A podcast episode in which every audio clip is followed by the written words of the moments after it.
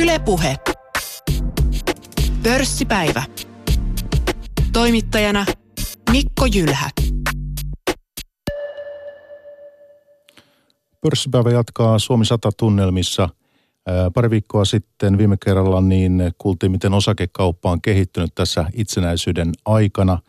Ja tänään sitten katsotaan, että ja selvitellään sitä, puhutaan siitä, että millainen markkinapaikka Helsingin pörssi on näin 2010-luvulla. Ja esittelen tämän kerran vieraat, joiden kanssa puhutaan siitä, että miten suomalaiset osakemarkkinat voivat ja miltä näyttää Helsingin pörssin tulevaisuus, niin meillä tänään paikalla salkunhoitaja Ernst Grönblom Helsinki Capital Partnersilta. Tervetuloa. Kiitos. Ja sitten toimitusjohtaja Henrik Husman Helsingin pörssistä. Tervetuloa. Kiitos. Ja pääanalytikko Sauli Vileen Inderesiltä. Tervetuloa Sauli. Kiitos. Henrik, listautumisia on ollut tänä vuonna aika runsaasti. On ollut tätä positiivista talousvirettä – talousennusteita on rukattu ylöspäin ja, ja osakeinnostusta aika paljon ilmassa viime kuukausina. Onko tämä hyvä vire ja viimeaikoinen osakeinnostus jotenkin erityisesti näkynyt sinun työssä pörssin toimitusjohtajana? No joo, todellakin. monilla mittareilla pörssillä menee nyt erittäin hyvin, eli meillä on tullut tuota listayhtiöitä nyt tänä vuonna toistaiseksi 12 kappaletta ja – hyvä video jatkunut jo viidettä vuotta, jos katsotaan niin uusia listautujia. Ja, ja toki se näkyy, näkyy tietysti munkin työssä, kun mietitään, että, että uusien, uusien yhtiöiden kanssa käydään läpi sitä listausprosessia, niin, niin sehän on, sehän on toki, toki tota, Toki työllistää myös sitten pörssin, pörssin vetäjää. Ja sitten tietenkin tuolla mukavalla puolella niin on nämä meidän listautumistilaisuudet aina, missä pääsee sitten toivottaa yhtiöitä tervetulleeksi pörssiin. Ja siellä mä aina tykkäänkin sanoa, että se on, niinku, se on parasta mun työssä, että näkee ne kaikki iloiset ilmeet, kun, kun se ponnistus on takanapäin ja yhtiö on pörssiin tullut, niin, tuota, niin se on sitten aina mukava, kun päästään aloittamaan se kaupankäynti sitten ensimmäisenä päivänä. Millainen prosessi se on toimitusjohtajalle, kuusi yhtiö tulee pörssiin? Ihan pää, päälistalle terveystalo, tuli vähän aikaa sitten Rovio. Minkälaisia, kuinka pitkiä prosesseina on? No se kesto vaihtelee todella paljon, että et, et, et usein, usein sitten niin kuin yhtiö lähtee valmistautumaan tähän prosessiin neuvonantajien kanssa ja sitten pörssiin ollaan yhteydessä. No nyt keskimäärin sanoisin ehkä puolesta vuodesta vuoteen ennen sit listautumista. Ja, ja siinä sitten keskustellaan siitä, että mitä se listautuminen vaatii ja, ja miten se menee. Ja meiltä löytyy siihen sitten osaamista. Ja toki eihän, eihän, eihän minä niin kuin toimitusjohtajana siinä ole se keskeinen kontakti, että meillä on sitten markkinavalvonnassa osaajia, jotka, jotka yhtiöitä auttaa samoin kuin sitten listauspalveluissa ihmisiä, jotka sitten auttaa yhtiöitä tässä, mutta mä oon siinä mukana mielelläni kyllä tota, sen, mitä tarvitsee. Ja tämä First Nord Nord, äh, tämmöinen kasvumarkkinapaikka, niin siellä on nyt parikymmentä yhtiöä. Joo, 21 on niin kuin tämän päivän saldo ja perjantaina sitten päästään, päästään näillä näkymin 22, kun efekte, efekte suunnittelee listautuvansa. Eli. Ja tämä on kutakuinkin 10 vuotta nyt ollut olemassa Suomessa. Joo, kymmenvuotisjuhlia vietettiin vuosi sitten, eli nyt ollaan sitten 11-vuotias markkinapaikka. No olet pörssin toimitusjohtaja, tietysti tapaat tänä olla ihmisiä ja heille kaikki kuviot on selviä, mutta että meilläkin kun erilaisia kuuntelijoita ja kaikki välttämättä seuraa pörssiasioita niin päiväkohtaisesti ja sillä tavoin nämä on niin tuttuja asioita, niin ää, mitä sanot semmoiselle ihmiselle, joka miettii, että miksi pörssi ylipäätänsä tarvitaan? No se onkin semmoinen aihe, mistä tykkää mielelläni puhua. Eli se pörssin perusfunktiohan on pysynyt niin kuin nämä kaikki 105 vuotta, kun me ollaan Suomessa pörssiä pyöritetty, niin se on pysynyt tässä muuttuvassa maailmassa yllättävänkin samana. Eli, eli tota, idea on siinä, että on, on toimijoita, joilla on niin hyviä ideoita, ajatuksia, että mitä vois, miten voisi, niin minkälaista yritystoimintaa voisi vois käynnistää, tehdä investointeja, työllistää ihmisiä, mutta puuttuu ne pääomat. Ja sitten toisaalta on, on, on ihmisiä, tahoja, joilla on niitä pääomia, mutta ei välttämättä tiedä, mitä ne niillä tekisi. Ja pörssi kaikessa yksinkertaisuudessa on sitten se markkinapaikka, jossa nämä kaksi tahoa kohtaa ja, ja nämä pääoman tarvitsijat saa sitä, saa sitä pääomaa ja näitä, jolla sitä pääomaa löytyy, että – et se on se perusfunktio ja, ja siinä mielessä on niin kuin näen sen aika tärkeänä, koska sitä kautta sitten tosiaan syntyy talouskasvua ja niitä työpaikkoja, mitä, mitä mun mielestä Suomi, Suomi tarvitsee. Henrik Husman, toimitusjohtaja Helsingin pörssissä tällä hetkellä ja sitten vieraana Sauli Vileen, pääanalyytikko Inderesiltä ja teillä Inderesillä on, on tämmöinen slogan, Sauli, että te haluatte tehdä Helsingin pörssistä entistäkin paremman markkinapaikan, niin mikä on semmoista, mitä sinun mielestä Helsingissä pitäisi parantaa? Mitä, missä olisi kehitettävä? No pörssin tilannehan on mun mielestä parantunut ihan dramaattisesti tässä viimeisen noin viiden vuoden aikana. Mietitään, että Ää, meillä on, list, mikä konkretisoituu siinä, että meillä on paljon lisää tullut listautumisia nytten. Meillä on pörssin volyymit kasvanut, vaihtovolyymit on taas kasvanut, ylipäänsä kiinnostus sijoittamista kohtaan on kasvanut. Ää, mutta mitä, vois, mitä edelleen voisi tehdä paremmin? On, kyllä meidän pörssiin mahtuisi edelleen uusia yhtiöitä. Meidän pörssi on edelleen aika pieni kuitenkin yhtiömääräisesti, kun verrataan muihin Pohjoismaihin esimerkiksi. Sitten toisaalta, tämä ei ole ehkä niinkään pörssin asia, mutta kyllä me Suomessa mun mielestä entistä selkeä, enemmän tarvittaisiin semmoista yleistä kiinnostusta sijoittamista kohtaan ja semmoista aitoa kansankapitalismia. Että sijoittamisen pitäisi yhä enemmän olla, se ei saisi olla semmoisen kuvitelma, että semmoisen pienen eliittijoukon puuhastelua, vaan sen pitäisi olla koko kansan asia mun mielestä. Mutta ei sinänsä ole niin kuin, tähän pörssi ei yksinään, Henrik ei yksinään pysty tätä asiaa tekemään, että se vaatii myös, vaatii myös poliittista päätöksentekoa. Medialla on tässä roolia. Toki erilaisilla toimijoilla, muun muassa Inneresilläkin oma pieni roolinsa siinä sitten. Tämä osakeanalyysi on yksi tietysti keskeinen teillä, teette sitä ja, ja, ja tällä tavoin. Nyt kuitenkin Helsingissä on aika monia, varsinkin pienempiä yhtiöitä, joilla ei ole yhtään analyytikkoa, joka seuraisi niitä. Minkälainen ongelma tämä sinusta? No siis tämä on ihan selkeä ongelma. Jos, jos sä oot pörssissä ja yksikään ammattilainen ei seuraa sua, niin siinä on iso riski, että sun hinnanmuodostus on väärä. Yksinkertaisesti sijoittajille ei ole riittävän selkeää näkemystä, mikä sun arvo on. Sitten sun osakkeen hinnanmuodostus on virheellinen ja se tarkoittaa taas sitä, että sitä pääomaa ei ole saatavilla sieltä, mihin Henrik aikaisemmin viittasi tuossa. Että sitä yksinkertaisesti se pörssin funktio ei silloin toimi, mitä, mitä varten se on olemassa. Tämä ongelma Helsingissä on pienentynyt erittäin dramaattisesti viimeisen, oikeasti viimeisen viiden vuoden aikana. Ää, viisi vuotta sitten Helsingissä oli yli 50 yhtiötä, millä ei ollut yhtään analyytikkoa, noin 40 prosenttia pörssiyhtiöistä. Tänä päivänä noin 20 ei ole. Eli se, on, se tilanne on muuttunut huomattavasti paremmaksi. Ja no, totta kai ylpeänä voin sanoa, että me ollaan oltu isona tekijänä tässä Inderesillä. mutta, mutta se on ihan aitosti ongelma, koska se analyysi on se voiteluaine siellä pörssin rattaissa. Se, että ne ammattilaiset katsoo ja pureksii sen tiedon, filtteröi sen markkinoille. Yhtiöt hinnoitellaan oikeammin ja se pääoma kanavoituu parempiin kohteisiin ihan yksinkertaisesti. Entä sitten kun analyysi, sitäkin sattuu, siis kukaan meistä ihmisistä ei ole erehtymätön ja, ja joskus analyysit menee myös pieleen. Entä sitten ne, jotka kritisoi analyytikoita ja analyysiä, mitä heille sanot, että, että tuota, ei pidä sitä jotenkin niin kuin luotettavana tai näin?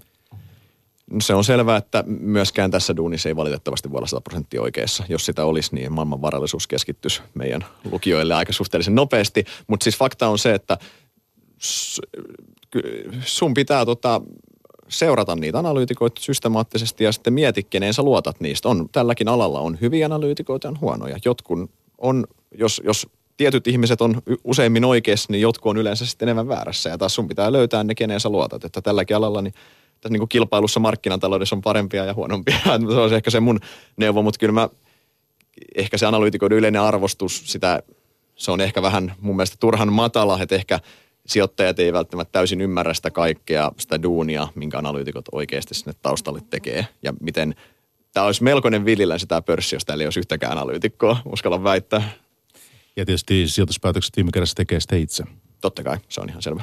No on ymmärtänyt, että jossain päin maailmalla on tämmöinenkin käytössä, että siis pörssin puolesta on eh, hoidettu analyysi tai yksi analyytikko, joka seuraa siis niin jokaista yhtiötä, että siellä ei ole yksikään yhtiö sellainen, jolla ei ole seuranta. Olisiko tämä Henrik niin kuin mahdollista meillä Helsingissä? Toki se olisi mahdollista ja, ja tota, meillähän askel tuohon suuntaan otettiin muutama vuosi sitten ää, siinä mielessä, että meillä on nyt ää, ollut, taitaa olla toista vai kolmatta vuotta saatavilla kaikista meidän listayhtiöistä, ei pelkästään Suomessa, vaan myös kaikilla pohjoismaisilla markkinoilla, missä Nasdaq-pörssiä operoi, niin, niin tämmöinen perustieto, perustietolomake, fact sheet englanniksi, josta löytyy yhtiön perustiedot, eli toimiala ja, ja liikevaihto ja olla joitain perustunnuslukujakin, mutta se ei ole analyysiä, mutta se on tavallaan semmoinen ensimmäinen askel tavallaan siihen, että voi vertailla yhtiöitä sitten myös niin kuin sijoittajat itsenäisesti. Mutta kyllä me, kyllä me myös tuota, on tämmöistä analyysin järjestämistä harkittu tässä vuosien aikana – mutta toistaiseksi on päädytty siihen, että et, tuota, me ei olla siihen lähdetty. Ja nyt kun katsoo, miten, mitä Inderes on saanut tässä viime vuosina aikaan Suomessa, niin, niin on todella, todella hienoa, että, että on niin kuin yhtiöt saanut, saanut sit jonkun tekemään analyysiä, koska mä oon ihan samaa mieltä ää, siitä, että et, et kyllä se vähän on niin kuin ongelmallista, jos yhtiö on listautunut, mutta sitten kukaan ei tee analyysiä. Et se informaatio jää silloin vähän vailinaiseksi. Salkuhoitaja Ernst Grönblom Helsinki Capital Partnersilta. Olet kuunnellut tätä keskustelua ja meillä on fokuksesta nämä Helsinki ja, ja näin. Luotsat tällaista fokusrahastoa teillä HCPllä ja sillä on hyvin kansainvälinen strategia. Kyllä tämä pitää paikkansa.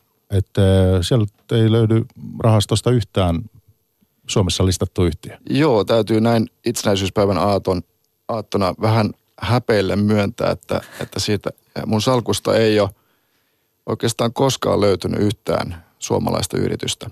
Se, se ei kyllä johdu siitä, että, että mulla olisi jonkinlainen aversio Helsingin pörssiä vastaan, vaan se johtuu enemmänkin siitä, että, että tuota, voin sanoa, että sovellan tämmöistä, tämmöistä täysin maa-agnostista sijoitustrategiaa. Eli e, en halua, että tämä niin kuin maa, sen, sen yhtiön kotimaa vaikuttaa millään tavalla siihen sijoituspäätökseen. Luonnollisesti otan maan riskit huomioon, mutta tuota, muuten se on täysin globaali strategia. Ja siis se, se syyt, miksi se on globaali, niin siihen voisi sanoa, että kaksi pääsyytä. Toinen sanon, pragmaattinen ja toinen ehkä vähän niin kuin arvokysymys. Se pragmaattinen on se, että, että tuota, olen vakuuttunut siitä, että sitä mukaan kun globalisaatio kehittyy ja kiihtyy, se kehitys ja, ja tuota, digitalisaatio, niin se tarkoittaa muun muassa sitä, että, että tuota, maiden väliset rajat ja, ja eri teollisuuden alojen väliset rajat eh, hälvenee hälvenemistään. Tar- ja tarkoittaa sitä, että, että tuota, nykyään se, se kilpailu voi tulla mistä suunnasta tahansa, mistä maankol- maailmankolkasta tahansa. Se voi tulla myös niin kuin aikaisemmasta poiketen ihan toiselta teollisuuden aloilta. Tarkoittaa sitä, että jos, jos niin kuin vapaaehtoisesti rajoittaa itseään, niin se on todella vaarallista. Sitten tämä niin kuin enemmän niin kuin aate tai sanotko idealistinen syy on se, että, että mä katson, että jos, jos katsotaan esimerkiksi rahastojen kehitystä viimeisten parin 30 vuoden ajalta, niin, niin on nähtävillä tämmöinen kehitys yhä enemmän ja enemmän erikoistuneisiin rahastoihin. Eli todella suppeita mandaatteja. Niin kuin teoli, pitäydytään yhdessä teollisuuden alalla tai yhden teollisuuden alan alasektorissa tai joku pieni maantie, maantieteellinen erikoisrahasto. Ja, tuota, ja ymmärrän hyvin, että näillä saattaa olla funktionsa, mutta ne on kyllä samalla ongelmallisia sen takia, että siinä, siinä on näkyvissä tämmöistä osittaista vastuunpakoilua – koska oletettavasti kun asiakas tulee varanhoitajalle, niin hän haluaa niin kuin ulkoistaa sen päätöksenteon. Mutta kerro meille, että mitä fokuksesta sitten löytyy, kun ei löydy mitään suomalaista, niin mitä sinne olet valinnut? No siinä valitaan enimmäkseen tämmöistä niin kuin eri teemoihin sopivia yhtiöitä. Mä voisin äh, yhtenä esimerkkinä nostaa esiin tämmöiset, niin sanotut digitaaliset platformit, kuten sanotaanko Facebook, eBay, Alibaba – tämän tyyppiset digitaaliset platformit. Ja, ja tuota, se sitten, miksi, miksi tämä on yksi teema, niin se on sitten oman keskustelun aiheensa, mutta voisi sanoa, että ne on, ne on yhtiönä erittäin kiinnostavia. Valitettavasti tämän tyyppisiä yhtiöitä ei Helsingin pörssistä löydy ja ei edes koko Euroopasta. Ja se on, se on todella surullinen juttu sekä Suomelle että Euroopalle, mutta se on, miksi näin on, niin se on sitten toinen keskustelun aihe. Voitaisiin kuitenkin tarttua tähän sen verran, että jos Sauli ja Henrik haluatte hieman pohtia meidän kanssa tässä, että, että miksi tällaisia digitaalisia platformeja meillä ei Euroopasta löydy? No valitettavasti on kyllä pakko sanoa, että mä, mä uskon, että yksi syy siihen on, on meidän regulaatio. Ihan yksinkertaisesti, ja tämä nyt koski Suomen vaan ehkä enemmänkin Euroopan asiaa. Meillä tämmöiseen uuteen vanhaa disruptoivaan suhtaudutaan monesti varauksella. Meillä on vähän politiikassa tapana, että me mieluummin suojellaan sitä vanhaa. Esimerkkinä mietitään jotain Uberia. Meillä Uberi pyritään kieltämään tällä hetkellä mahdollisimman monessa maassa ja vaikeuttamaan sen toimintaa. Ja no, sitten tavallaan se, se on syntynyt jossain muualla ja sitten lopulta se teknologia kuitenkin tulee siihen pisteeseen, että nuo platformit tulee sinne halusit tai et. Ja sitten sä oot itse myöhässä siinä ja sä et enää pysty tavallaan, ne kortit on jo jaettu siinä vaiheessa. Et mä näen, että – meidän pitäisi olla hyväksyvämpiä tämmöistä disruptiivista teknologiaa kohtaan ja lähteä siihen muutokseen ajoissa mukaan, eikä silloin liian myöhään. Ja tuohon ehkä, jos saa lisätä, niin näkisin, että, että, että toinen tekijä voi olla sitten tämä, että Yhdysvalloissa, Kiinassa, jossa näitä on syntynyt, niin siellä on aika iso se kotimarkkina.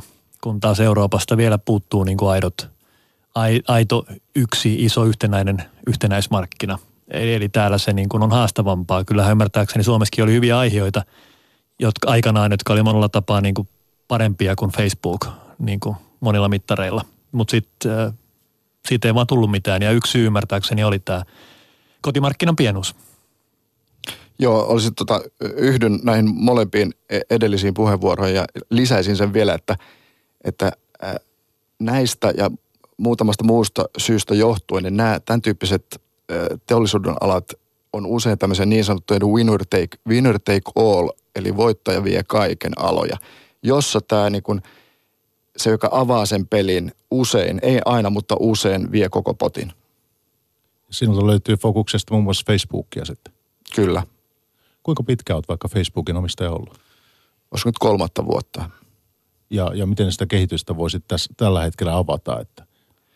Kyllä se äh, niin kuin on de facto monopoli. Mutta entä noin kurssimielessä ja, ja tuottomielessä? Kyllä se tuotto on ollut vähintäänkin tyydyttävä. Okei, okay, mutta siis tota, nyt jos mietitään tätä toimialan hajaut, jakaumaa sitten Helsingissä ja, ja sitten hajauttamista, niin Mulla on tämmöinen mielikuva, että meillä on kuitenkin aika pitkälti jo teollisuusvetoinen pörssi, siis tämmöistä business to business tyyppistä kuluttajayhtiöitä. Puhuttiin näistä digitaalisista alustoista, niin myöskään kuluttajayhtiöitä aika vähän meillä. Tämä on kuitenkin jossakin määrin nyt tosiaan, kun keskustelu alussakin jo viitattiin, niin muuttumassa, mutta mikä se tilanne on tänään? Miten, miten me voitaisiin tätä, tätä tuota avata kuuntelijalle, että minkälainen tämä toimiala jakauma on tällä hetkellä? No jos mä vaikka aloitan, eli tota, mä näkisin tosiaan, että kyllähän tämä uusien listayhtiöiden myötä, niin onhan tämä tilanne niin kuin parantunut tosi, tosi paljon, että, että, että meillä on tullut uusia toimialoja jopa, jos mietitään niin kuin tänä vuonna käynnistynyttä vaikkapa pelisektoria, jossa mobiilipeliyhtiöitä on nyt tullut jo kolme kappaletta Helsinkiin ja, ja tota, varsinkin Rovio koko luokaltaan niin iso, että me näillä kolmella yhtiöllä ollaan monella mittarilla nyt sitten ihan kärki, kärkipörssejä Euroopassa niin kuin tällä, tässä sektorissa. Et yksi esimerkki siitä, miten on, on niin kuin tullut uusia, uusia uh, uuden tyyppisiä yhtiöitä, että siinä mielessä on nyt sijoittajilla valinnanvaraa. Ja toisaalta kyllä mä sanoisin, että myös ihan, ihan aikaisemminkin, niin siinä mielessä Helsingin pörssi, tai siinäkin mielessä on ollut hyvä markkina, että, että meillä on niin kuin harvinaisen paljon näin pieneksi maaksi, niin meillä on niin kuin globaalisti toimialallaan johtavia yrityksiä listautunut Suomeen, jolloin sitten valtaosa liikevaihdosta tulee, tulee ihan muualta kuin Suomesta tai edes Euroopasta.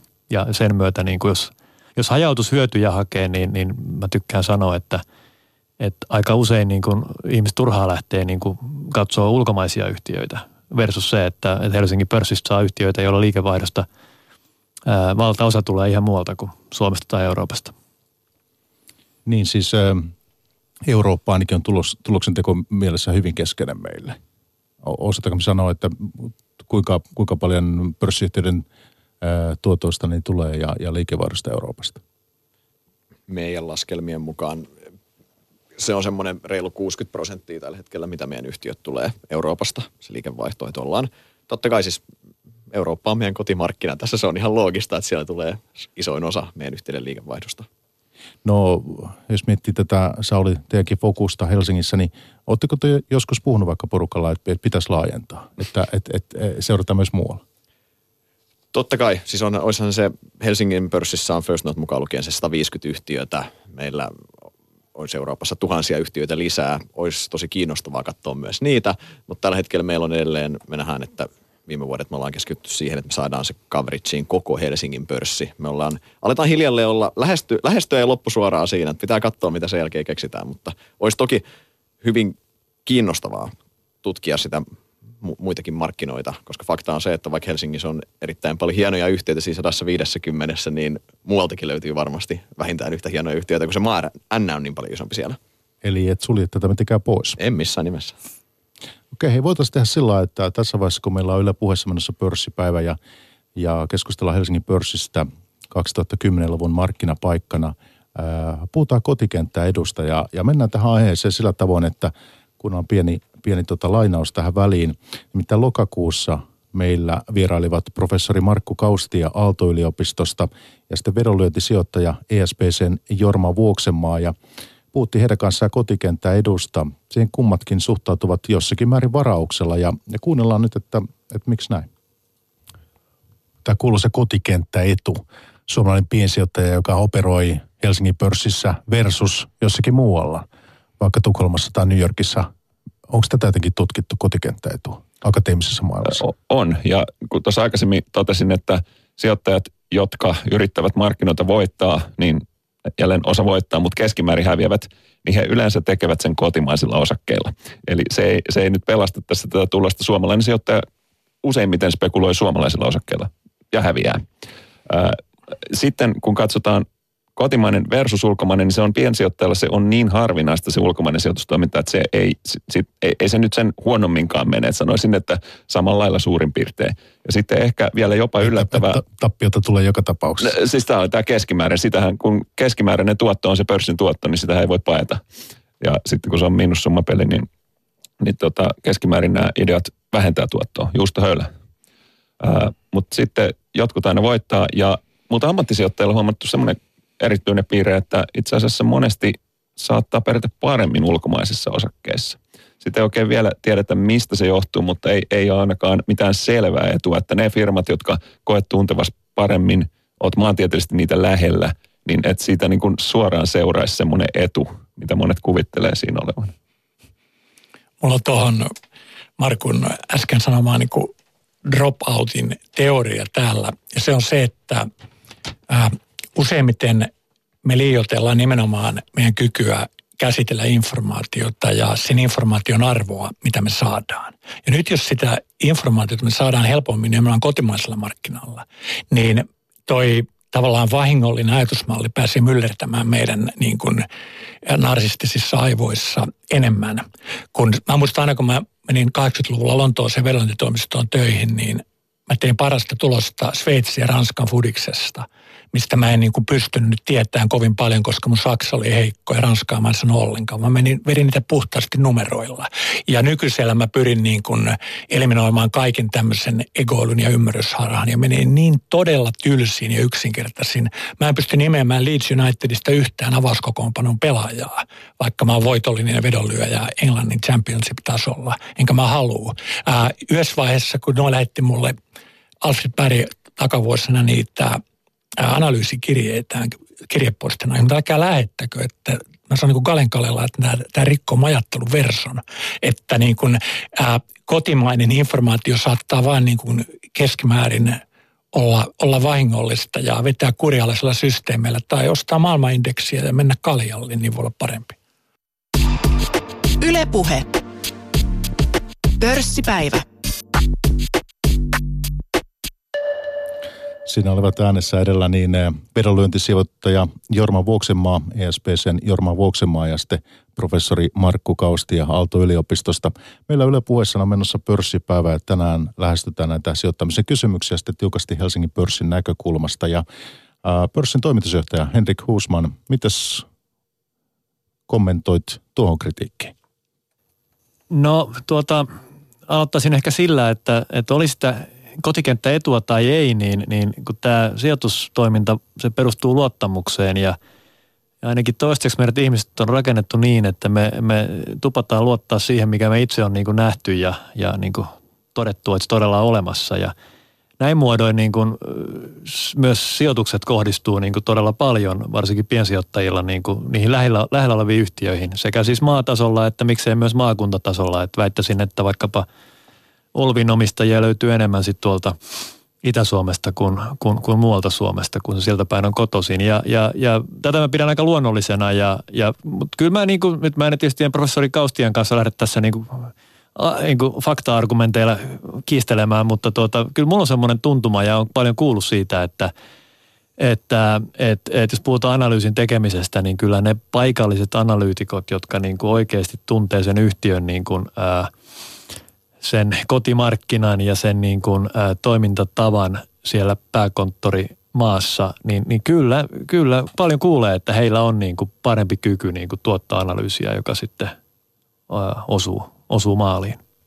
Mutta että nykyisin, kun on tullut uudenlaisia nettivälittäjiä, on Nordnet tietysti aktiivinen meillä ja sitten on Dekiro ja kaikenlaista, niin kyllähän tämä myös vaikuttaa siihen, minkälaisia ratkaisuja piensijoittajat voi tehdä. Että nyt on ikään kuin koko maailman pelikenttänä. Että kyllähän te varmaan te seura- seuraatte pörssistä tätäkin. Joo, ehdottomasti. Että meillähän tuossa oli, oli siinä vaiheessa, kun fuusioitiin pörssejä Pohjoismaissa niin, että päädyttiin siihen, että Nasdaq operoi niin kuin sekä Tukholman että Kööpenhaminan että Baltian ja Islannin pörssejä Suomen lisäksi, niin, niin kovasti itse ponnisteltiin sen eteen, että oltaisiin luotu tämmöinen niin kuin laajennettu kotimarkkina tänne Pohjoismaihin niin, että sen sijaan, että suomalaiset sijoittaa Suomeen, niin olisi sitten suomalaiset sijoittanut myös Ruotsiin ja Tanskaan. Mutta tässä ei valitettavasti, vaikka painotettiin ponnisteluja, niin tässä ei kovin pitkälle päästy ja, ja tuota, Tänäkin päivänä tietääkseni tilanne on se, että, että suomalaisten sijoittajien kakkosmarkkina Suomen jälkeen niin on Yhdysvallat, eikä meidän naapurimaat. Eli tota, kertoo osaltaan tästä, että viime kädessä sijoittaminen on niin perustuu informaatioon ja, ja, ja informaatiota nyt on vaan saatavilla sitten niin kuin kotimaisista yhtiöistä kotimaisella kielellä tai kotimaisilla kielillä sitten eri tavalla kuin, kuin, kuin muualta ja tämä, tämä nyt sitten vaikuttaa.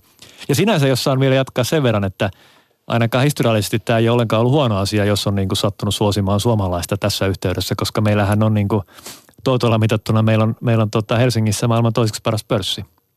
Eli 50 vuoden tuottohistoria niin on Suomessa maailman toiseksi paras per vuosi.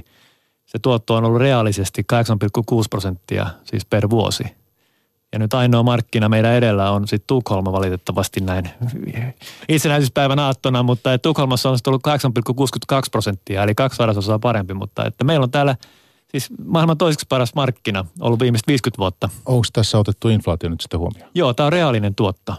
Ja se on sinänsä se toinen havainto on, että aika iso luku, siis 8,6 prosenttia, että haluaisin kuulla kohteista, jotka on niin kuin vuosikymmenten aikana tuottanut yhtä hyvin, niin en ole varma, että löytyykö.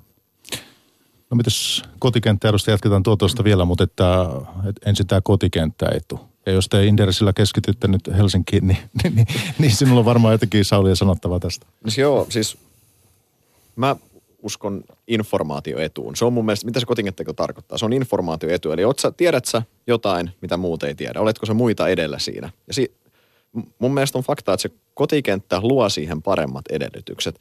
Niistä yhtiöistä puhutaan täällä mediassa, sä tunnet, sä, sä, tunnet, sä tunnet lait paljon paremmin yleisesti kotimaassa, sä oot mukana siinä markkinassa, siinä ekosysteemissä se yhtiö operoi, sä tavallaan ymmärrät sen koko yhtiön pelikentän, sun on paljon helpompi tavata johtoa. Ää, oikeastaan kun tämä kaikki, niin mun mielestä joo, kotikenttä tarjoaa etua – mutta se ei automaattisesti tarkoita sitä, että sulla on etua. Se, se olisi naivia olettaa, että automaattisesti kaikilla nyt on hirveä kotikenttäetu, vaan mä, musta se oli erittäin hyvä lause tuolta Jorma Vuoksenmaalta tuossa äskeisessä klipissä, ja mä allekirjoitan sen täysin. Et, ja mun mielestä se on niin kuin, varsinkin piensijoittajien suurin, oikeastaan yksi suurimpia haasteita on se, että he yliarvioi rajusti informaation arvon. He ei osaa painottaa informaatio, eri informaatioasioita oikein, ja sen takia – tekee vääriä tulkintoja. Siinä vaiheessa kotimaan, kotimarkkinan informaatio voi jopa olla vaarallista. Että sä saat jonkun, sanotaan Nokia saa jonkun tilauksen ja sä, sä yli, et osaa kuvitella mikä kokoinen se on ja sitten se menee, se tulkitsee sen täysin virheellisesti. Mutta se, että analyytikot taas ammattilaiset osaa, tai niin ainakin pitäisi osata tulkita se tieto oikein ja painottaa oikein, ja sen myötä analyytikot saa mun mielestä kotikenttäetua. Ja siinä mielessä oma empiirinen havainto myös, voin komppaa siinä, mitä Henrik sanoi äsken, että mun mielestä – kotimarkkina-analyytikot on yleensä parempia kuin ulkomailta yhtiöitä seuraavat. Mutta tämä on empiirinen havainto. Tässä ei ole mitään tilastollista faktaa pohjalta, vaan oma tausta. No Ernst Grönblom, salkuhoitaja HCPltä. Vakuuttaako nämä perustelut? Kyllä, ja tota, voisin melkein sanoa, että täytyy vähän nolona myöntää, että, että tota, mulla ei ole hirveästi lisättävää tuohon Saulin puheenvuoroon, että aika pitkälle vastaa mun käsityksiä – siitä, että se, se että tämä kotikenttäefekti voi vetää niin kuin molempiin suuntiin. Se voi siitä voi olla hyötyä, koska ainakin teoriassa sulla on, on, on pääsy semmoiseen informaatioon, joka välttämättä ei muu, muun maalaisille ole niin kuin saatavilla. Mutta se voi myös kääntyä tämmöiseksi niin kuin koti, kotimarkkinaetuharhaksi, joka, joka niin kuin, eli kuvitellaan että ymmärretään enemmän kuin de facto ymmärretään. Miten itse hankit tietoa niistä yhtiöistä, joista olet kiinnostunut? Koska johdon tapaaminen se on vähän hankalaa etäisyyden päästä, koska jos siellä yhtään suomalaista yhtiö, kuvitellaan vaikka se olisi joku ranskalainen, yhdysvaltalainen, saksalainen yhtiö, josta olet kiinnostunut. Ää, miten silloin se tiedonhankinta? No nykymaailmassa sehän t- tiedonhankinta ei ole ongelma. Se suuri ongelma on se, että pystyy filtteroimaan sen relevantin tiedon epärelevantista ja niin kategorisoimaan – se oikealla tavalla, antamaan sille oikeat painot. Sitten vielä palatakseni tuohon kysymykseen sen, siitä johdon tapaamisesta, niin, niin mun käsitys, se on täysin mun oma käsitys. Tiedän, että monet on, on toista mieltä, mutta mun käsitys on se, että, että tuota, johdon ta, tapaamalla johtoa fyysisesti, niin sillä on erittäin vä, vähän lisäarvoa. Päinvastoin se voi olla erittäin vaarallista, koska esimerkiksi sanotaanko nyt pörssiyhtiön toimitusjohtaja, niin toimitusjohtajaksi pääsee vaan ihminen, jolla on monta ominaisuutta, muun muassa karismaa. Eli heidän täytyy olla todella hyviä myyntimiehiä. Pitää osata myydä sitä, sitä, sekä sitä yhtiön tuotetta, mutta myös sen osaketta. Eli pitää olla niin kuin vanhaa klisettä käyttääkseni, pitää olla mies, joka pystyy myymään jääkaappeja eskimoille. Ja sitten jos menet analyytikona tai salkunhoitajana tapaamaan sitä ylintä johtoa, niin se helposti niin kuin ne, ne niin kuin jotenkin taikoosut tai niin kuin, miten se nyt sanoo, mikä se on suomalainen? Lumoaa. Lumoaasut sillä karismallaan. Sen sijaan, että sä kylmän analyyttisesti katsot niitä numeroita enimmäkseen. Eli niin kuin Jorma Vuoksema tuossa puhuu, että, että pelaa ikään kuin tiukasti vain numeroiden mukaan ja ei anna tämmöisten vaikuttaa. Aika pitkälle kyllä. No mitäs herrat Sauli ja Henrik, niin mitä te tämmöisistä puheista sanotte? Äh, allekirjoitan sen, että voi olla vaarallista ja se on selvää, että valta, johdon, johdon te, yksi tehtävä on myös myydä sitä omaa yritystä ja sen osaketta. Samaa no, onko, siitä. Onko, onko, esimerkiksi sinulla, kun tapaat johtoa, niin onko joskus tullut jälkeenpäin sellainen olo ikään kuin, että, että, tota, että näin olisi päässyt käymään? Että johto... johto... Niin, ikään kuin tämä tapaaminen olisi vaikuttanut tarpeettomasti siihen, mikä, mikä se analyysi pitäisi olla. Mä en, no en, en näe välttämättä, että olisi vaikut, vaikuttanut tohon noin. Mutta mielestäni tavallaan se tärkein juttu siinä on se, että pitää osata filtteröidä edelleen, pitää osata painottaa sitä informaatiota. Sun pitää osata se, että jos johto maalailee jotain pilvilinnoja ja myy, myy jotain tämmöistä vähän niin kuin harhaan, niin sun pitää se, se osata skipata vaan ja keskittyä niihin asioihin, mitkä on sulle relevantteja. Ja silti mä, mä näen, että valtaosassa yhtiösjohdon tapaamisessa on merkittävää lisäarvoa itse. Ja mitä, mun mielestä tämä korostuu, mitä pienempiin yhtiöihin mennään, koska fakta on se, että pienillä yhtiöillä on ei välttämättä omia viestintäosastoja, ei ole omia niin kuin tämmöisiä sijoitussuhdehenkilöitä. Heille ei, se viestintä on, heidän läpinäkyvyys on huonompi ja silloin ne kaikki tiedonmurroset tarjoavat sellaista informaatioetua. Jos mitä isompi yhtiö se on, mitä läpinäkyvämpi se on, sen vähemmän itse asiassa johdon tapaaminen siinä mielessä. Olisin tuohon vaan lisännyt sitä, että toivottavasti tästä ei nyt, ei nyt syntynyt sitä väärää mielikuvaa, että mun mielestä johdon kyvykkyydelle ei ole merkitystä päinvastoin, mutta esimerkiksi kun minä teen analyysiä, niin eh, sen sijaan, että tapaisin, tapaisin johtua henkilökohtaisesti, mitä muutenkin olisi käytännössä mahdotonta, niin, niin tuota, mielellään katson esimerkiksi videoituja haastatteluja tai luen heidän kirjoittamiaan tuota, kirjeitä osakkeenomistajille jne, jne. Koska tällä, tällä tavalla mä pystyn vähän niin kuin tutkimaan niitä, niitä kuin hyönteisiä – suurennuslaisen alla täysin analyyttisesti ilman, että tämä karisma vaikuttaa mun niin suorasti. Välillä kuulee puhuttavan, että Helsingin pörssi on siis reuna-alue, eikä nyt puhuta varsinaisesti frontier-markkinoista, mutta että reuna-alueista kuitenkin ja, ja miten se esimerkiksi sitten markkinoiden sukeltaessa niin, niin näkyy meillä täällä nopeasti pörssikaupassa. Niin miten te suhtaudutte tällaisiin? Henrik välttämättä ei, ei liputa tällaisten puheiden puolesta tai pidetä arvossa, mutta että miten niitä kommentoit, että jos joskus äh, Helsinkiä eikä kun pidetään tämmöisenä reuna-alueena pörssikaupassa?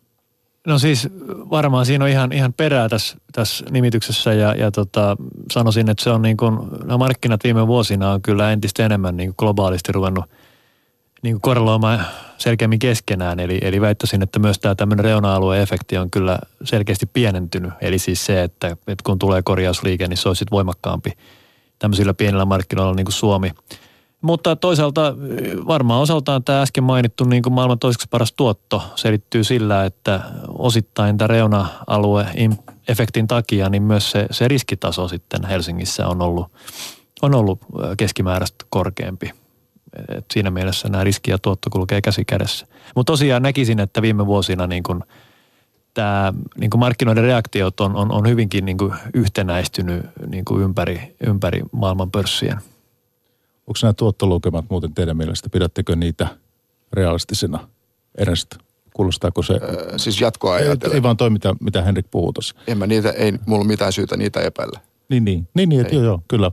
Mutta että entäs, entäs Sauli? Siis eikä ei tietenkään mitään syytä epäillä. Mun mielestä se on ihan loogista. Siis Suomen, jos katsotaan vähän pidempää perspektiivitä 50 vuoden periodin, niin Suomen, Suomen taloushan on ollut ihan, sehän on kasvanut ihan fantastisesti. Me ollaan noustu tämmöisestä ihan kehitysmaasta niin yhdeksi niin kuin maailman, maailman, maailman BKT-kapita mitattuna niin merkittävistä talouksista. Me ollaan se se on selvää, että meidän talouskasvu on ollut niin voimakas siinä, että sen pitääkin heijastua pörssissä erinomaisesti tuottoon. Ja voin kuvitella vaan, että silloin 50 vuotta sitten niin Suomi on ollut todellakin niin kuin kehittyvät markkinat. Joku semmoinen niin kuin mm. syrjäinen kehittyvät markkina, mikä ei ketään sijoittajaa kiinnosta. Ja nyt taas me ollaan niin kuin tämmöinen, me ollaan ihan aito eurooppalainen tai länsimainen kehittyneen maiden pörssi.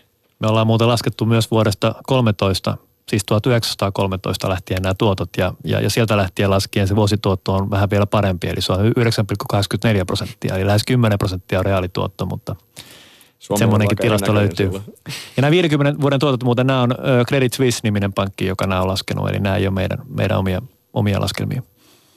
Olisin tuohon vielä lisännyt, että, että tuota, tästä on sitten, se on ihan toinen asia näistä luvuista ekstrapoloida tulevaisuuteen koska kuten Sauli sanoi, niin, niin 50 vuotta sitten Suomi oli kehitysmaa.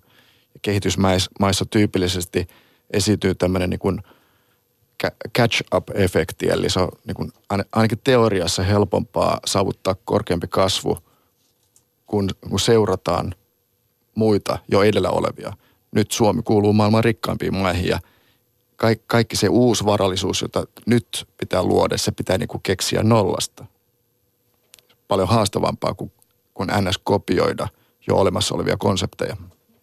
Mä parinkin otteeseen, kun tässä pörssipäivä on syksyn aikana tehty, niin eri keskis- keskustelijoiden kohdalla on tullut se esiin, mikä on musta aika mielenkiintoista, että muutamakin on pitänyt täysin todennäköisenä, tai siis täysin mahdollisena, jopa uskonut siihen, että niin voi käydä, niin, niin että tuotot jatkossa ovat siis matalampia kuin mitä, mitä nyt on viime vuosikymmeninä nähty. Oletteko te samaa mieltä? Joo, kyllä mä olen, jos mulla olisi pakko lyödä vetoa, niin erittäin suurella todennäköisyydellä löysin vetoa sen puolesta, että jos katsotaan 20 vuotta eteenpäin, niin esimerkiksi osakemarkkinoiden tuotto kaikissa e, tuota teollisuusmaissa tulee olemaan merkittävästi alempi kuin se on ollut viimeiset 20-30 vuotta. Tai no tämä, sanotaanko, että e, pörssi, tota, teknokuplaan ja – ja tuota, finanssikriisin välinen aika oli vähän anomalia. Mutta jos otetaan sanotaanko 80-luvun alusta teknokuplan puhkeamiseen välinen jakso, niin silloin tuotot oli poikkeuksellisen suuria. Ja se on erittäin vaarallista vetää niistä luvuista liian pitkälle meneviä johtopäätöksiä. Niin, ennustaminen on vaikeaa, varsinkin tulevaisuuden, mutta, mutta tota, Niinhän ne, siis paljon näkee tämmöisiä ennusteita, että, että talouskasvu lähivuosikymmeninä ei ole sitä, mitä se on ollut viime vuosikymmeninä, että puhutaan niin kuin semmoista puolitoista prosenttia ja näin. Ja, ja jos se globaalisti näin oikeasti kävisi, niin sehän on selvää, että se heijastuu sitten myös yhtiöiden menestykseen ja sitä kautta niin kuin pörssi, pörssikursseihin ja tuottoihin. Mutta tota, toisaalta nyt jos miettii tätä niin kuin käynnissä olevaa valtavaa murrosta, puhutaan niin kuin digitalisaatiosta ja kone, koneälystä ja koneoppimisesta, niin, niin tuota, en, en ihmettelisi vaikka tälläkin kertaa sitten niin kuin tämä äh, tulevaisuus yllättäisi meidät myönteisesti. Sauli. Niin, no mä, mä lähestyisin taas sen kautta, että mietitään, mikä sitä pörssiä ajaa pitkällä aikavälillä. Se on se yritysten tuloskasvu, mikä on taas rinna, mikä pitkä, otetaan riittävän pitkä aikaväli kymmeniä vuosia, niin yritysten tulosten kasvu ja pörssi menee melkein yksi yhteen käsikädessä mitä lyhyempi aikaväli, niin sitten kertoimien muutosten vaikutus näkyy siinä voimakkaammin. Jos katsotaan tätä hetkeä, meidän kertoimet on kaikissa länsimaisissa pörsseissä oikeastaan all time high tasolla. Meillä on, meidän pörssit on kautta linjan kaikilla arvostusmittareilla aika kalliita tai korkealla hinnoiteltu. Ja samaan aikaan, niin kuin Henrik sanoi, että, että talouskasvun näkymä on puhuttu, että se jäisi vaisummaksi tässä erilaisista tekijöistä johtuen. Niin jos meillä talouskasvu jää matalemmaksi, se tarkoittaa matalempaa tuloskasvua ja samaan aikaan meillä on kertoimet, missä olisi painetta alaspäin, niin joo, on hyvin vaikea nähdä tästä yhtälöstä pörssien, sanotaan seuraavan vuosikymmenen tuotto olisi todella hyvä. Se on parhaimmillaankin keskinkertainen mun mielestä. Taas kerran Sauli ehti lukea mun ajatukset. Onneksi olkoon. nämä kaksi, nämä kaksi faktoria kyllä sanoo, että ne niinku todennäköisyydet on erittäin heikot. Niin ja ehkä tuohon, jos saa täydentää, niin vaikka pörssi ei, ei, ei sijoitusohjeita anna, mutta kyllä mä semmoisen tähän haluaisin sanoa, minkä on toistanut viime aikoina paljon eri tilaisuuksissa, että, että mä toivon todella, että tällä kertaa ei tule sitä perusvirhettä, että kun nyt on paljon ilmassa niin kuin kiinnostusta osakesäästämiseen ja ja tuntuu, että tosi monet lähtee nyt tähän mukaan ja, ja tota, näin on käynyt aikaisemminkin, että se, ne, ne menneet tuotot selvästi houkuttelee ihmisiä mukaan markkinoille ja, ja todellakaan niin kuin tuossa oli sanoi, niin nyt kun kertoimet on aika korkealla, niin se, se korjausliikkeen todennäköisyys kasvaa tässä koko ajan ja se, että tuleeko se niin kuin huomenna vai tuleeko se kahden vuoden päästä, sitä mä en tiedä, mutta, mutta sen mä vaan sanon, että se ajallinen hajauttaminen on niin kuin äärettömän tärkeää ja että jos nyt lähtee markkinoille – Niille kannattaa lähteä, mutta ei niin, että kaikki peliin saman tien, vaan mielellään myös ajallisesti vähän ajauttaa niin, että, että ei sitten ole paha, paha olo, paha fiilis, jos sitten tulee se korjausliike. Tämmöisissä yhteyksissä voi, voiko harvinaisesti kyllä sanoa, että toivot, mä, mä uskon, että me kaikki toivotaan, että me ollaan väärässä. Toki. kyllä.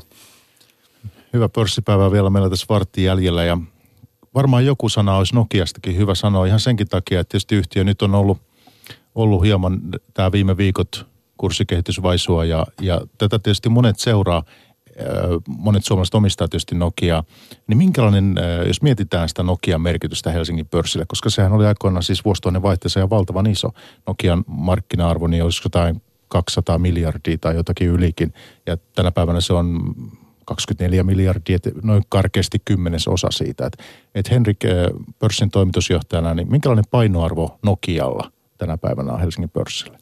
Joo, me tosiaan tuossa vuosituhannen äh, alkuvuosina äh, saatiin paljon kysymyksiä, että et, et, nähdäänkö me tämä riskinä, että siis todellakin Nokian osuus meidän vaikkapa vuosivaihdosta tai yhtiöiden markkina-arvosta, niin se taisi olla korkeimmillaan niin kuin se osuus tuossa, olisiko 2003, niin semmoinen jopa 75 prosenttia meidän niin kuin – vaihdosta, vuosivaihdosta tuli, tuli Nokiassa ja, ja kyllä mä siihen silloin sanoin, että, että, että se on tavallaan niin kuin myönteinen ongelma, koska, koska Nokian ansiosta me saatiin Suomeen niin kuin todella paljon sitten kaikki käytännössä merkittävät toimijat tuli tänne Nokian imussa ja siitä hyötyi sitten koko muukin markkina, että siinä mielessä oli niin kuin myönteinen ongelma.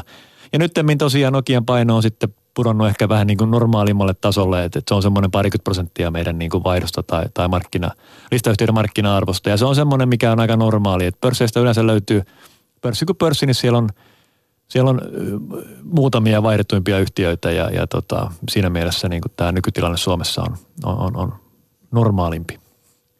Ja Nokia päätyy Inderesin mallisalkkuukin tässä melko äskettäin. Joo, me tota, me nähdään, että Nokia on nyt tällä hetkellä ihan poikkeuksellinen hinnoitteluvirhe. Siis mikä tämä on sen takia poikkeukset, koska isot yhtiöt on tyypillisesti suhteellisen oikein hinnoiteltu. Nokiakin katsoo työkseen yli 30 analyytikkoa ympäri maailmaa, siihen päälle tuhannet salkunhoitajat. Se on selvää, että kun nämä ihmiset kilpailee keskenään, niin se lopputulos on, että se hinnoittelu on keskimäärin suht lähellä oikeita.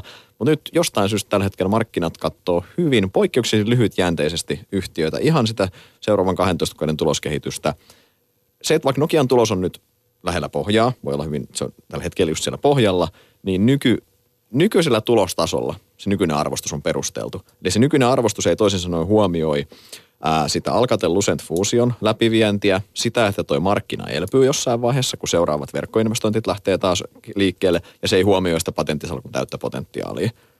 oikeastaan tämä on, tämä on hyvin poikkeuksellinen tämmöinen isossa yhtiössä tapahtuva selkeä hinnoitteluvirhe. No teillä Mikael Rautanen seuraa tietysti sitten eh, Nokia erityisesti, mutta osaatko jotain lyhyesti antaa sitä, niin kun mennään eteenpäin, että onko Nokia saanut jotakin iloa ja hyötyä tästä Comptel-kaupasta? Jotain tehoja irti sieltä? Mä en osaa valitettavasti tuohon sanoa. Se on kuitenkin pitää muistaa, että Compteli taisi olla 300 miljoonaa, kun se ostettiin tujalukuna ja toi, toi Nokian markkina-arvo on se 24 miljardia, että se on alle prosentti kokonaisuudesta. Mä en osaa, osaa tuohon valitettavasti sanoa. No palataan näihin. Joo, mä en juurikaan seuraa Nokiaa, eli, eli mulla ei ole hirveästi järkevää sanottavaa nykyisestä Nokiasta, puhumattakaan niin kuin Nokian tulevaisuuden näkemystä, mutta mun mielestä Nokia on todella kiinnostava käytännön esimerkki tämmöisestä kotikenttäetuharhasta. Siinä mielessä, että, että mun käsityksen mukaan, ja tämä perustuu todella pieneen otantaan ja vaikka paljon myös mutuu, mutta mun parhaan ymmärryksen mukaan, niin todella moni suomalainen sijoittaja, sekä piensijoittaja että instituutio, teki sen virhepäätelmän, tai sanotaanko näin, että, että tarrautui kiinni Nokiaan silloin, kun se oli uppoava laiva, turhaan pitkään, osittain sen takia, että se oli suomalainen yhtiö. Ja uskottiin, että no, nähtiin se pääkonttori tota, tota, Kelaniemessä ja, ja, ja tuota, kaikki näytti hyvältä. Ja tuota, ajateltiin, että jos, jos oltiin edes Applesta kuultu, niin ajateltiin, että mitäs noi kalifornialaiset hipit suomalaiselle insinöörille pärjää. Ja tuota, se ylimielisyys sitten kostaantui.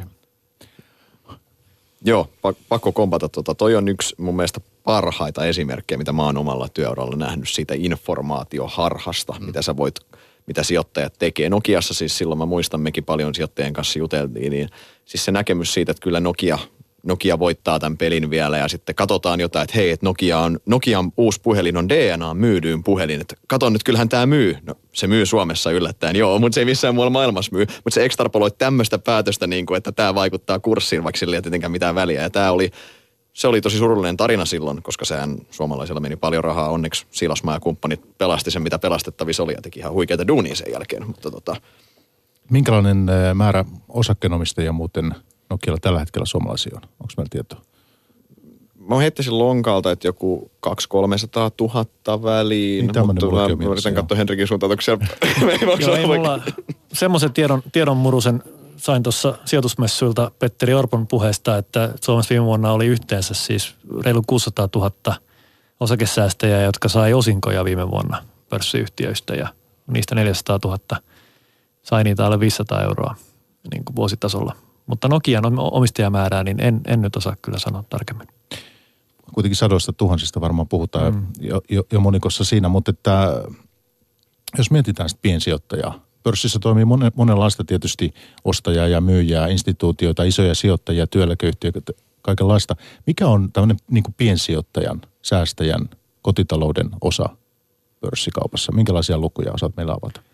Joo, se on äärimmäisen tärkeää, että Suomessa tota, noin viidesosa omistuksesta on niin kotitalouksilla pörssiyhtiöistä ja, ja tota, se on, äh, parhaimmillaan se on niin valtavan iso osa sitä markkinaa ja jos kerron esimerkin, niin, niin Ruotsissa – jossa lanseerattiin tuossa viitisen vuotta sitten tämmöinen uuden tyyppinen sijoitussäästötili, jossa, jossa tota, ruotsalaiset pääsee niin säästämään osakkeisiin tämmöisellä vuotusella verotuksella, joka on sen tilin arvoon sidottu, tarkoittaa sitä, että myyntivoitoista tai osingoista ei makseta erikseen veroa.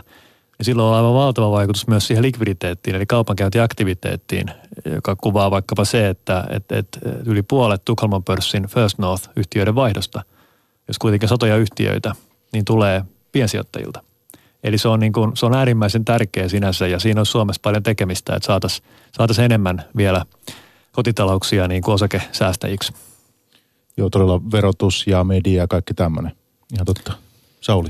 Siis joo, mä oon samaa mieltä siitä, että se rooli on tosi tärkeä. Mua ärsyttää se, että Suomessa jopa aika paljon vähätellään sitä piensijoittajan roolia. Siis jo isoissa yhtiöissä Nokia, Nokian hinnanmuodostuksessa se on ihan yksi ja sama piensijoittajan rooli. Sen päättää isot instituutiot tuolla, ne käy keskenään kauppaa. Mutta mitä pienempiin yhtiöihin mennään, sen tärkeämmäksi piensijoittajan rooli korostuu. Jos me puhutaan yhtiöstä, minkä markkina-arvo on jokunen kymmenen miljoonaa, ei nämä isot instituutiot tai rahastot, ei ne voi ostaa sitä. Se on niin fyysisesti mahdotonta ostaa sitä, koska rahastossa on rajoituksia ja likviditeetti tarpeeksi se likvidit tulee siellä just sieltä piensijoittajien kautta. Se omistajapohja tulee sieltä piensijoittajien kautta.